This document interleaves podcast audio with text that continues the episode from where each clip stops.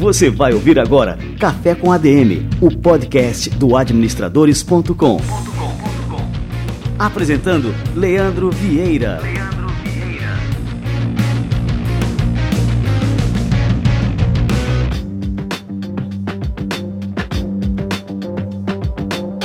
Fala galera, está no ar mais um Café com a DM, a sua dose de cafeína nos negócios. Estamos começando o nosso episódio número 139 e o nosso entrevistado de hoje é um cara simplesmente fantástico que vai dar uma aula para vocês aqui sobre gestão financeira, finanças para pequenas e médias empresas. E eu vou conversar simplesmente com João Tozin, um dos cofundadores da Celero, que é uma plataforma que reduz a rotina financeira das empresas de semanas para horas. O João entende muito do assunto assunto e daqui a pouquinho ele chega por aqui. Fica ligado. E agora vamos para o informe do governo federal.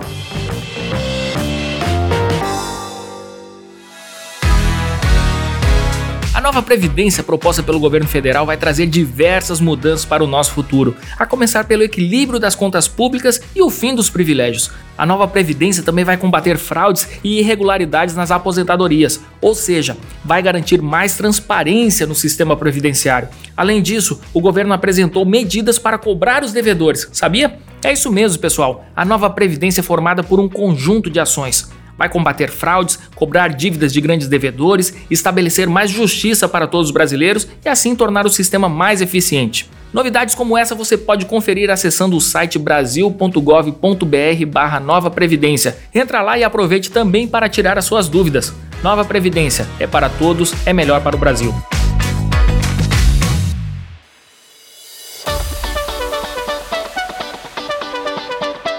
Muito bem, galera, vamos lá, vamos esquentar o cafezinho que o João Tozinho tá chegando por aqui.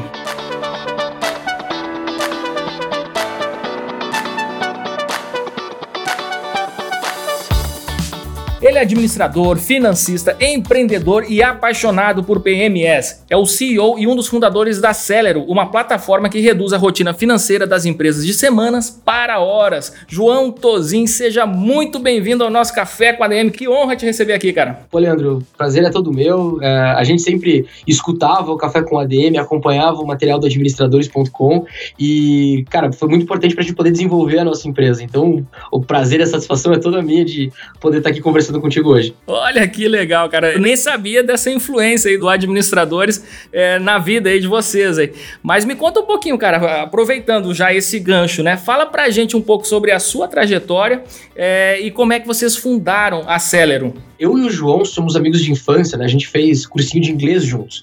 E uh, a gente decidiu fazer administração por opção, a gente escolheu a faculdade de administração porque a gente queria viver de negócio, né? De fazer negócio e tal. Óbvio que a gente tinha uma visão bem deturpada do que era realmente a realidade, né? Uh, e, caramba, nossas carreiras elas foram cada uma para um lado. O João foi estruturar na hora de compras, uh, eu fui para banco, mas aquilo tudo tinha parado de fazer sentido para nós em um determinado momento.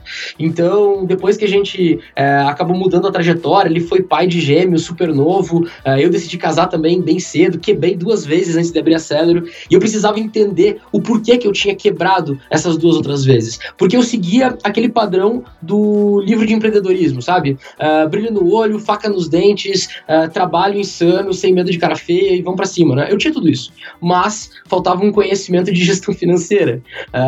o dia que na faculdade a gente se encontrou com a gestão financeira e orçamentária, eu falei, caramba, é nessa cadeira que eu quero sentar, é daqui que eu quero olhar as situações, né? Uh, e foi numa, numa, matéria da faculdade que a Celero nasceu, né? Eu e o João, a gente estava fazendo uh, uma matéria de administração estratégica e a gente precisava encontrar uma solução para um problema real, só que a gente não podia copiar ninguém, tinha que ser algo do zero. E aí a gente teve nele, pô, por que a gente não faz o financeiro das empresas? Porque nas aulas de finanças, a galera que está estudando na faculdade ou o pessoal que saiu recentemente da faculdade acredito que não vai me desmentir, mas geralmente o pessoal foge da aula de finanças. Vai para as aulas de marketing, para as aulas de RH e tudo mais, mas as aulas de finanças é um negócio complicado, o pessoal Cara, vaza. Eu tô aqui como administrador também e posso afirmar que o que tu tá falando é totalmente verdade, cara. É, parece que existe uma fobia, né? A galera tem medo de finanças, medo de números também. Mas conta aí, aí vocês se apaixonaram pela matéria e... E a gente se deu conta que só nós estávamos prestando atenção na aula, né? É, eu falei, João, esses caras vão sair daqui com CRH que nem a gente e vão quebrar as empresas, cara. Aí ele falou, meu, é isso. E aí saiu o insight pra gente resolver o problema da outra aula. Só que era só um projeto de faculdade. Aí o professor da matéria de administração estratégica simplesmente jogou gasolina em cima da gente, falou: Meu, façam porque isso não existe.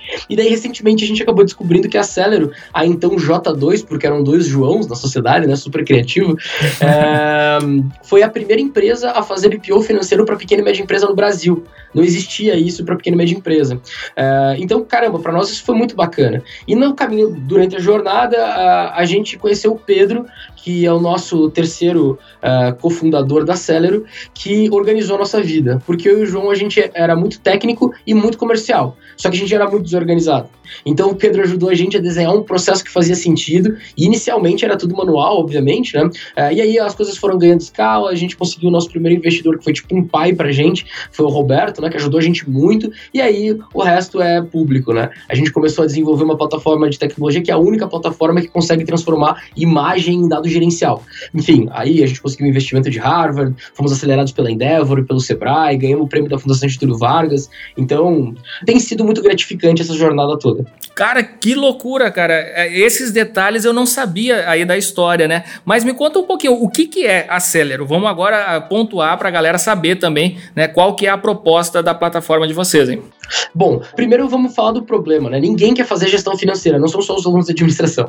O empresário, quando ele abre um pequeno negócio, principalmente um prestador de serviço, que hoje é o nosso perfil de clientes, uh, ele quer prestar o um serviço, ele quer atender bem os clientes dele, ele quer vender mais. Ele não quer ficar sentado atrás de um software ou atrás de uma planilha, tentando interpretar o que, que é o que. Gente, o cliente ele não sabe o que, que é tipo, a diferença de custo e despesa. Uh, começa por aí, é algo muito simples, mas para o cliente final, ele, ninguém contou para ele que ele tinha que ser empresário quando ele decidiu abrir a empresa dele.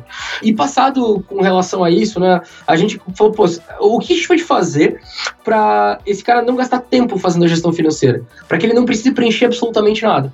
Então a gente desenvolveu uma plataforma onde o cliente só precisa bater uma foto do documento ou enviar o arquivo para dentro da plataforma. A gente utiliza inteligência artificial e machine learning para fazer a identificação dos padrões desses documentos. Então a plataforma classifica automaticamente se é custo, se é despesa, se é despesa administrativa, se é despesa comercial, etc. O tipo daquele documento em específico e a gente já manda tudo isso para o banco, fazendo todas as conciliações automáticas para ele. O único trabalho do nosso cliente é basicamente enviar as informações para a plataforma, aprovar os pagamentos no banco e conferir os relatórios já conciliados. Então fica muito mais fácil para ele tomar decisão no dia a dia.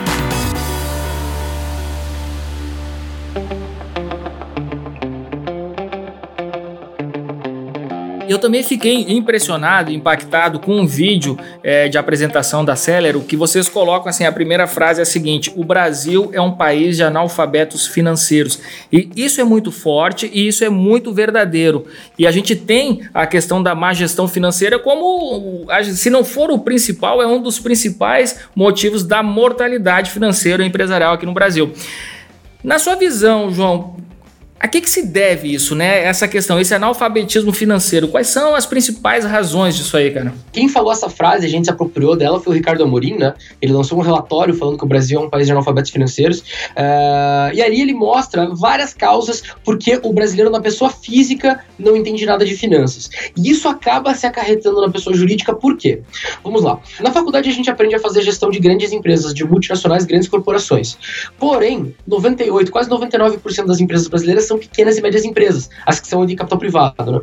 Então, o que a gente aprende lá acaba sendo muito distante da realidade. Então, até mesmo o profissional que é mais técnico acaba tendo dificuldade de implementar controles. Imagina se colocar balanço scorecard ou qualquer outra ferramenta de gestão mais estruturada, não necessariamente financeira, numa empresa que fatura 60 mil reais por mês. Cara, isso é inviável, não vai acontecer. Então, é, o primeiro ponto é essa defasagem, né? Entre o que a gente aprende e o que o mercado pede. O segundo ponto é que muitos dos brasileiros investem por necessidade necessidade, eles investem por oportunidade. Então ele não identificou uma oportunidade, se qualificou e foi para o mercado. Não, ele precisa sustentar a família dele. É, e por ele sustentar a família dele, ele acaba confundindo o dinheiro da empresa com o dinheiro dele, da pessoa física.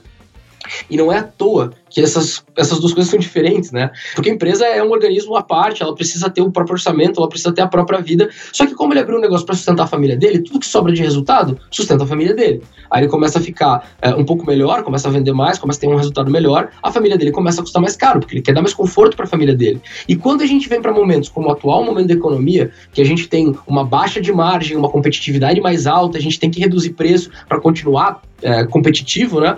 Esses problemas eles são como rochas quando baixa maré. Então, todo esse custo imenso que o cara carregou da família dele, da pessoa física dele dentro da empresa, acaba matando todo e qualquer tipo de margem que ele pode ter. E reestruturar uma empresa com essa mistura toda é muito complicado, é muito difícil, porque daí você tem que contar para ele que ele não pode mais pagar o carro dele com o dinheiro da empresa, que ele não pode mais pagar a escola dos filhos dele com aquele dinheiro que está na empresa. Oh, caramba, mas é uma empresa que sustenta minha família. Ok, mas se você matar a vaca, você não vai conseguir sustentar a tua família né? E é o que acaba acontecendo nesses momentos. Então o empresário ele acaba matando a vaca com ela em movimento, em vez de tirar o leite dela apenas.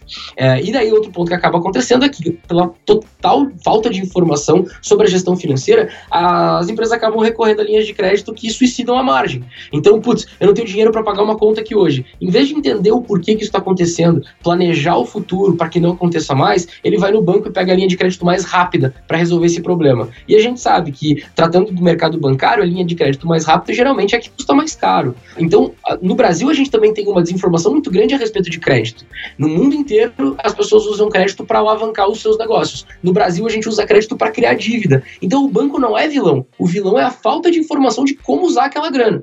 Então, colocando tudo isso dentro de um caldeirão, a gente não tem como ter empresas financeiramente saudáveis dentro dessa grande base de pequenas e médias empresas do Brasil. A Cedro fez uma pesquisa de viabilidade quando a gente estava para lançar a empresa e a gente descobriu que 80 85% dos pequenos e médios empresários não fazem ideia do que é gestão financeira. Eles acreditam que é só emitir boleto e nota e pagar conta.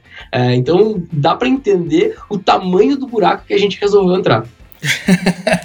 Cara, é, é realmente impressionante. Essa, esse dado que você falou agora, que 85% não tem nem ideia do que seja gestão financeira, tá aqui. Aqui é realmente né, o motivo principal dessa grande mortalidade das empresas brasileiras.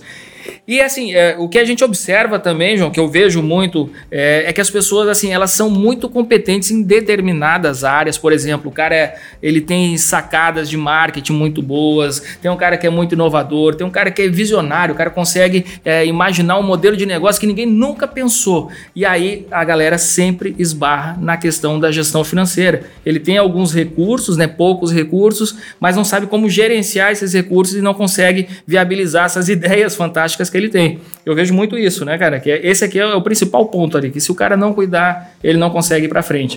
É, e a preocupação com finanças, ela tem que ser a partir do zero. E, assim, mercado tradicional, principalmente porque ele tá lutando pela sobrevivência dele ali todos os dias. Mas nos mercados inovadores, as, as startups e tudo mais, às vezes as empresas são muito legais, o produto é muito bom, tá rodando bem, mas chega na hora da rodada, não existe controle, não existe dado financeiro para ser auditado para trazer um valuation. Então, ou esse empresário, ele vai perder dinheiro, porque ele vai negociar num cenário bem prejudicado, é, ou ele simplesmente não vai conseguir fazer a rodada. O risco é tão grande por ele não ter controle de nada que os investidores não conseguem ver aonde eles estão se metendo, aonde eles estão pisando. Eles não conseguem enxergar o tamanho dos problemas que você pode ter, porque simplesmente você não tem controle de nada. E aí, na hora de captar, fica muito mais difícil. Então, a gestão financeira, ela tem que ser, apesar de não existir uma lei obrigando a gente a fazer gestão financeira, a gente precisa fazer ela obrigatoriamente para que as empresas tenham sucesso. É, você reduz drasticamente o risco de você quebrar quando você faz uma gestão financeira financeira visando a uh, previsibilidade, visando controle, todas aquelas coisas que são o, o guia mínimo, né? Do que, que é o mínimo que o financeiro de uma empresa tem que entregar para o gestor ou o que o gestor precisa fazer como mínimas competências para fazer a gestão financeira. Perfeito. É, João, você falou aqui que o, os bancos não são vilões. Aqui isso me chamou a atenção e que o vilão seria realmente a ignorância, né?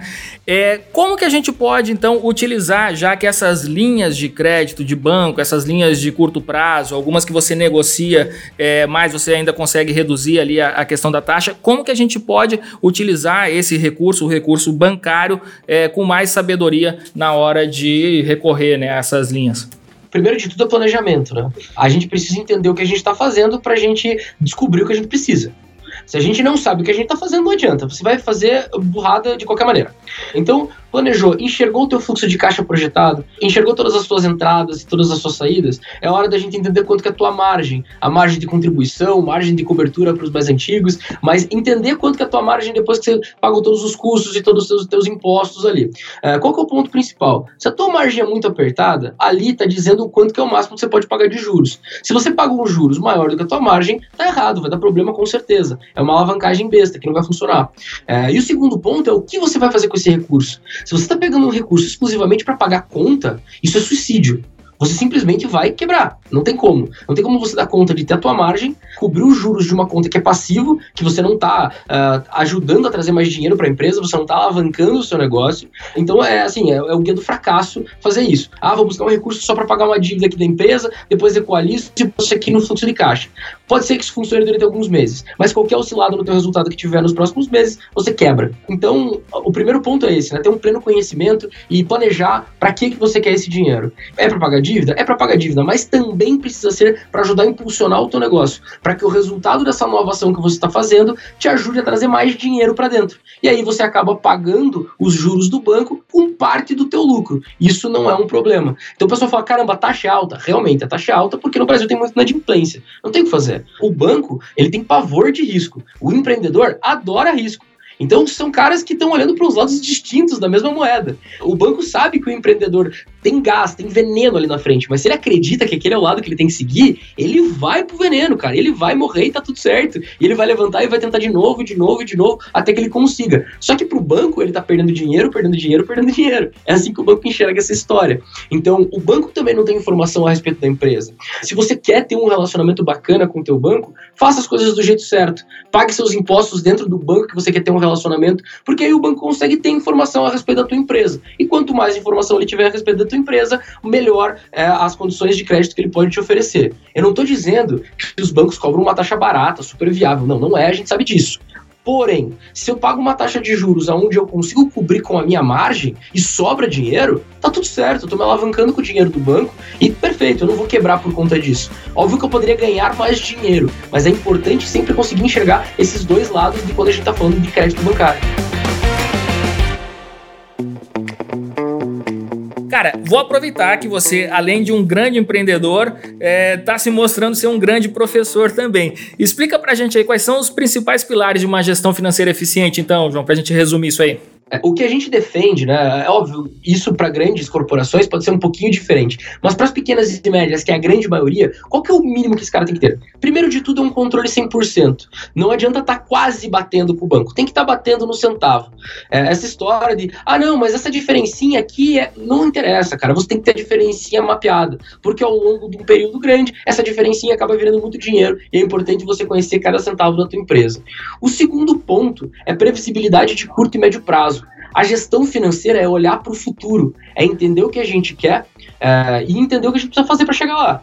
Não é olhar para trás. O trabalho de olhar para trás é do contador, que vai apurar os seus impostos e vai fazer todas aquelas coisas. Então, uma dica que eu dou falando sobre esses três pilares principais é, cara, use o contador como ferramenta de gestão. É, nós somos obrigados a ter contadores no Brasil. Então, usem os contadores como ferramenta de gestão. O contador não está lá só para ser obrigado a pagar e só para ficar te emitindo guia do Simples ou, enfim, de qualquer outro imposto que a tua empresa precise pagar. A função dele é te ajudar a fazer gestão da tua empresa. Então, utilizem o contador como ferramenta de gestão. Mas ele vai cuidar da competência, do regime tributário. Ele não vai cuidar do, do fluxo de caixa da tua empresa do dia a dia. Isso é tua responsabilidade. Você precisa fazer isso dentro de casa, até para que ele tenha informação para poder trabalhar. Então, ter a previsibilidade de curto e médio prazo é fundamental para você entender como está a saúde financeira da tua empresa. Se vai faltar dinheiro, se não vai faltar dinheiro, porque sempre acontece, né? Poxa, o empreendedor tá tranquilão lá, todas as contas estão pagas e tal, e de repente, como se fosse uma chuva de verão, chega aquele boleto cabeludo, que é uma fortuna que ele esqueceu que ele tinha que pagar. Por quê?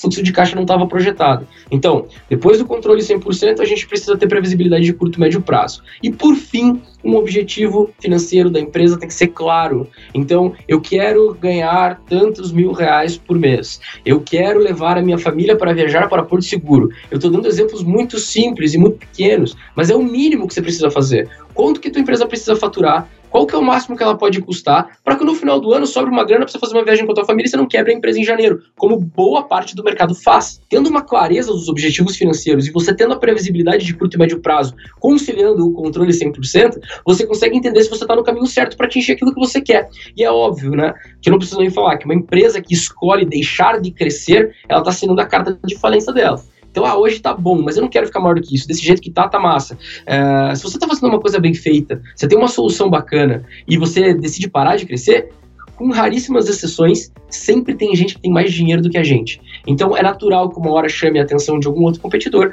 e você perca espaço e a tua empresa vai acabar quebrando. Então a gente sempre defende né, que essa visão de objetivo financeiro tem que ser sempre crescimento. Eu preciso crescer em, em X%. E crescimento não é aumentar a receita, é aumentar o resultado. Eu prefiro um milhão de vezes que vocês faturem, sei lá, 100 mil reais e tenham 50 mil reais de resultado, do que vocês faturem um milhão de reais e tenham 10 mil de resultado. Então, é trabalhar para equacionar a sua empresa para que você tenha resultados bons e continue crescendo, sempre com responsabilidade, de maneira sólida, de maneira consciente, porque daí crise não te abala você tem caixa. E o Jorge Paulo já fala, né? Uh, que você não mata um concorrente por proposta de valor, por marketing, por nada disso. Você mata teu concorrente por caixa. Se o teu caixa estiver estruturado cada vez mais, você obviamente vai conseguir se manter firme em situações por mais adversas que elas sejam. Ô, João, você falando aqui agora, aí eu estava é, pensando o seguinte: que você tem toda é, uma fundamentação é, na área financeira, tem toda uma filosofia também de gestão é, e de gestão financeira especificamente. Essa é uma questão importante, até um pouco filosófica, tá? Como é que vocês conseguiram é, utilizar todo esse conhecimento de vocês, traduzindo ele em linguagens de código? Vocês construíram uma plataforma onde vocês colocaram esse esse conhecimento de gestão financeira nessa plataforma. Eu queria que você me contasse esse processo, que eu estou curioso aí para aprender também. Primeiro de tudo, a Celero é uma das poucas startups financeiras do mercado que nenhum dos fundadores é da área de tecnologia. Então, eu e o João somos da, mais da área de finanças, o Pedro é engenheiro de produção, por isso que ele é bom pra caramba em processos, né? A gente não começou querendo ser uma empresa de tecnologia, a gente queria resolver um problema.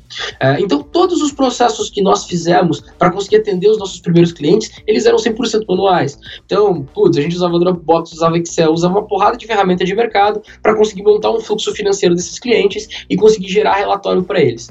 A partir daí, como a gente fazia manual, a gente conseguiu entender como que aquilo poderia funcionar em linguagem de código. E principalmente, o que, que era tecnicamente correto, mas não complexo. Porque o nosso trabalho, na hora da gente estudar, na hora da gente aprender, a gente tem que ter cérebro de PHD. Mas na hora de falar e explicar isso para o nosso cliente, a gente tem que falar como se estivesse falando de jardim de infância, porque ele não quer ser financista, ele não é financista e nem tem a pretensão de um dia ser. Então ele precisa entender do jeito mais simples possível. O nosso maior desafio não foi transformar as contas que nós fazíamos no Excel em contas dentro de uma plataforma, até porque a lógica de qualquer sistema envolve fazer contas. Então esse processo não foi o tão complexo. O mais complexo foi trabalhar com inteligência artificial e o mais complexo de tudo é falar com o, nosso cliente de maneira simples. É falar algumas coisas que são técnicas, alguns linguajares que aqui a gente pode utilizar, mas quando eu estou falando com o meu cliente eu não consigo utilizar porque ele não sabe o que é. Então, eu acho que esse é o, é o principal uh, gap que a gente tem entre o mercado, as soluções que existem e o cliente final, que está lá do outro lado sem entender o que está acontecendo. Muito bom, cara. Não, e isso, assim, é uma habilidade única que vocês têm. Porque realmente, assim, é um assunto que é complexo, é um assunto que o próprio empreendedor ele tem uma certa fobia e você conseguir traduzir isso para uma plataforma que ela é lúdica, que ela funciona de forma simples, ela simplifica a gestão financeira da pessoa, assim, essa proposta que vocês têm, né, de reduzir aquela rotina financeira de semanas para horas, pô, isso aí é fantástico, é um divisor de águas ali na vida ali de um, de um empreendedor que normalmente, né, tem tem aversão a esse tipo de, de prática dentro da empresa? A gente tem um dado engraçado, né? Porque a gente falou lá, 85% das pequenas e médias empresas não fazem ideia do que é gestão financeira. Porém, tem um dado, se não me engano, que é do Sebrae, que uh, os empreendedores de pequeno e médio porte gastam em média 70 a 75 horas por mês fazendo o que eles acreditam ser gestão financeira.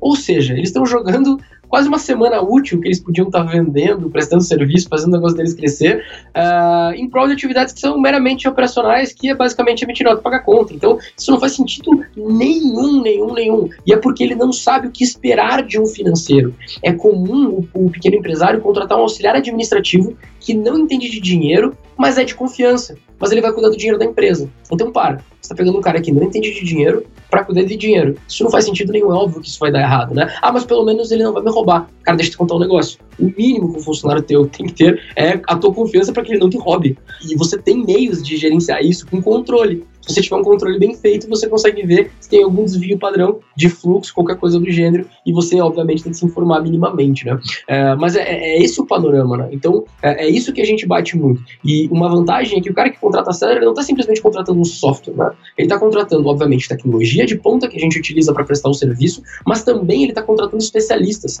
Todo o nosso time de atendimento é formado por administradores, contadores e economistas. Então, toda essa galera é treinada para falar com o cliente da maneira mais simples possível e ajudar ele a entender os números dele porque a gente viu que o cara que é muito pequeno, ele não precisa de mais nada que a não ser um direcionamento sobre os próprios números dele, uma ajuda para interpretar aqueles números. Então a gente desenvolveu a plataforma de uma maneira muito amigável, os nossos relatórios eles são muito fáceis de entender, mas se o cliente tem alguma dúvida, ele liga aqui, a gente não vai mandar ele limpar o caixa da máquina e reiniciar o computador. A gente vai falar para ele o que é margem de contribuição, como que está o fluxo de caixa dele, se vai faltar dinheiro, se vai sobrar dinheiro. A gente presta, não é uma consultoria, mas é um atendimento consultivo para direcionar esse empreendedor a entender o que está acontecendo na empresa dele.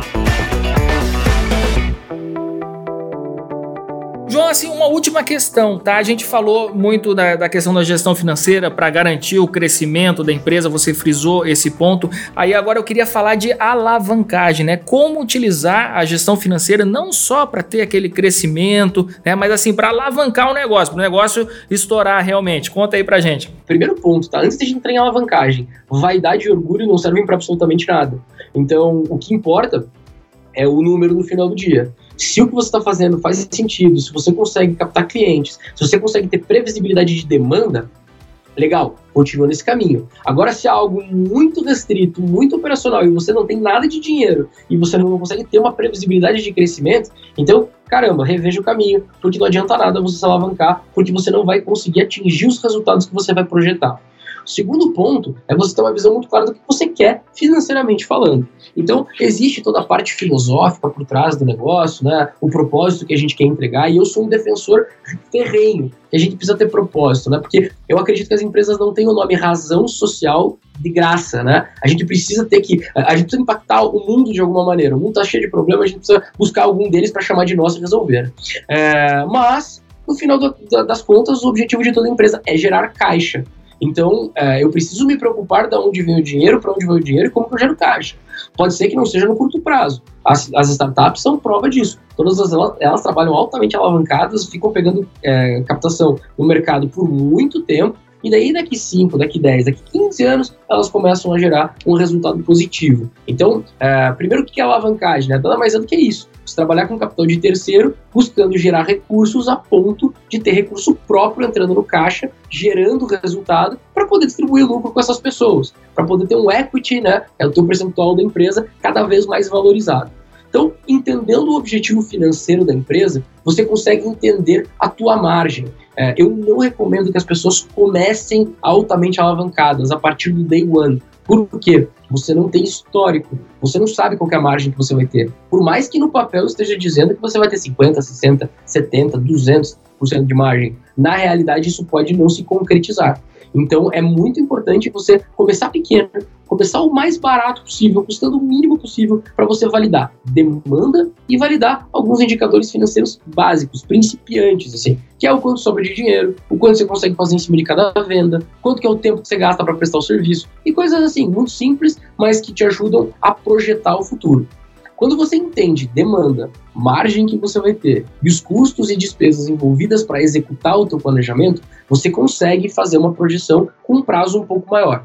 E aí é a questão de avaliar os resultados que é possível de gerar com isso e o quanto de dinheiro você precisa. É, tem um, um, ditado, né, que alguns, uma galera da área de finanças sempre fala, né? É, orçamento curto demais é péssimo, porque você quer chegar em Florianópolis, mas saindo de Curitiba você só tem gasolina para chegar até Joinville. Então também não adianta, né? É, e orçamento muito gordo também é prejudicial, porque ele mascara teus erros. Então é bacana você pegar uma grana aqui, que dê uma reserva de segurança, mas que também seja suficiente para realizar teu planejamento. Não conseguiu, não consegui dinheiro suficiente para realizar todo o meu planejamento, reduz o teu planejamento e aumenta o número de degraus da tua escada mas é fundamental você ter isso muito bem alinhado. Então começa, valida os teus principais indicadores financeiros. É, indicador financeiro é algo que acaba ficando muito, muito genérico, porque o pessoal quer fazer dashboards com um milhão de indicadores, parece uma penteadeira, tá? E cara, não precisa. Você precisa entender o que faz sentido para você. Se você não tem uma empresa que tem características de SaaS, né, que é o Software as a Service lá, você não precisa se preocupar com métricas de SaaS. É bem simples. Uh, entenda o que é necessário para o seu negócio e o que faz sentido para você conseguir projetar. Que tipo de informação você precisa ter de passado para conseguir projetar futuro?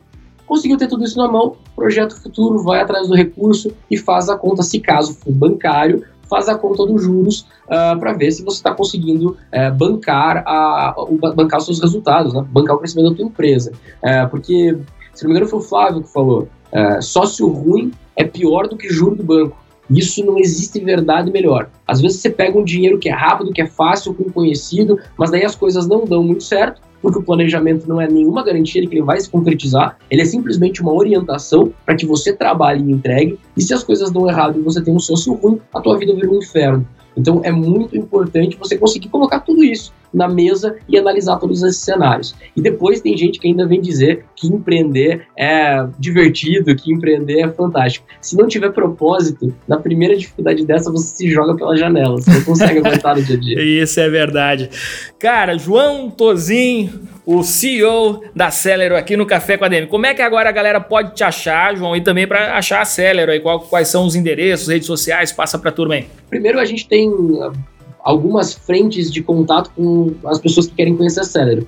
Se é uma pessoa mais do mercado, é, um contador, um consultor, a gente tem um programa chamado Celero Connect, que é para fazer parceria com esses profissionais de mercado, para ajudar você que quer fazer terceirização para o teu cliente a ganhar performance sem ter que contratar um batalhão de gente porque senão não escala. Então a gente quer te ajudar a fazer escala. Se não é uma pessoa da área e quer representar Celery de maneira local, a gente tem o Celery Spot. O Celery Spot tem uma, uma página própria, né? Se você procurar por Celery Spot em qualquer rede social, você vai identificar. E se você gostou da Celery, quer ser cliente da Celery ou simplesmente quer acompanhar a nossa trajetória junto com a gente, é só procurar Go Celery em todas as redes sociais que você consegue encontrar a gente. Muito bom. Tá aí o site é celero.com.br, né? Celero com C. É exatamente isso. É com C e sem acento, por favor, pessoal. Me ajudem a, a, levar a marca do jeito certo adiante.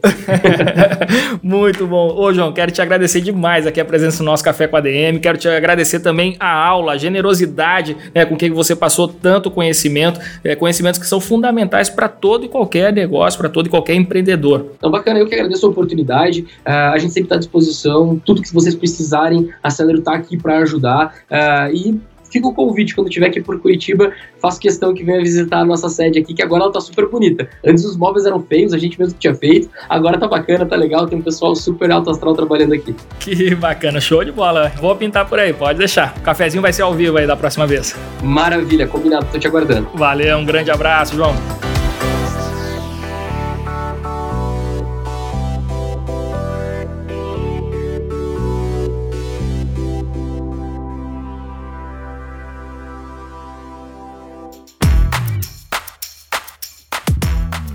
Olha só que café com ADM, turbinado de cafeína, esse de hoje aqui com o João Tozinho, dos fundadores da Celero. Eu já admirava toda a história da Celero, já admirava a história do João Tozinho e agora eu me tornei verdadeiramente fã dele e dessa empresa fantástica que ele ajudou a fundar, que é a Celero, que vem ajudando empreendedores do Brasil inteiro a colocarem suas finanças nos trilhos, ajustando processos, agilizando toda a rotina financeira da empresa. Imagina o quanto que a gente ganha é, de tempo tendo à nossa disposição não apenas uma tecnologia super avançada, mas uma empresa que entende realmente as dores é, do pequeno e médio empreendedor brasileiro.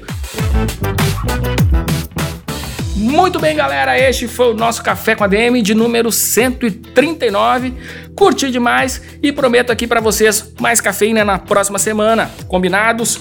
Então, até o próximo episódio do Café com a DM, a sua dose de cafeína nos negócios. Até lá.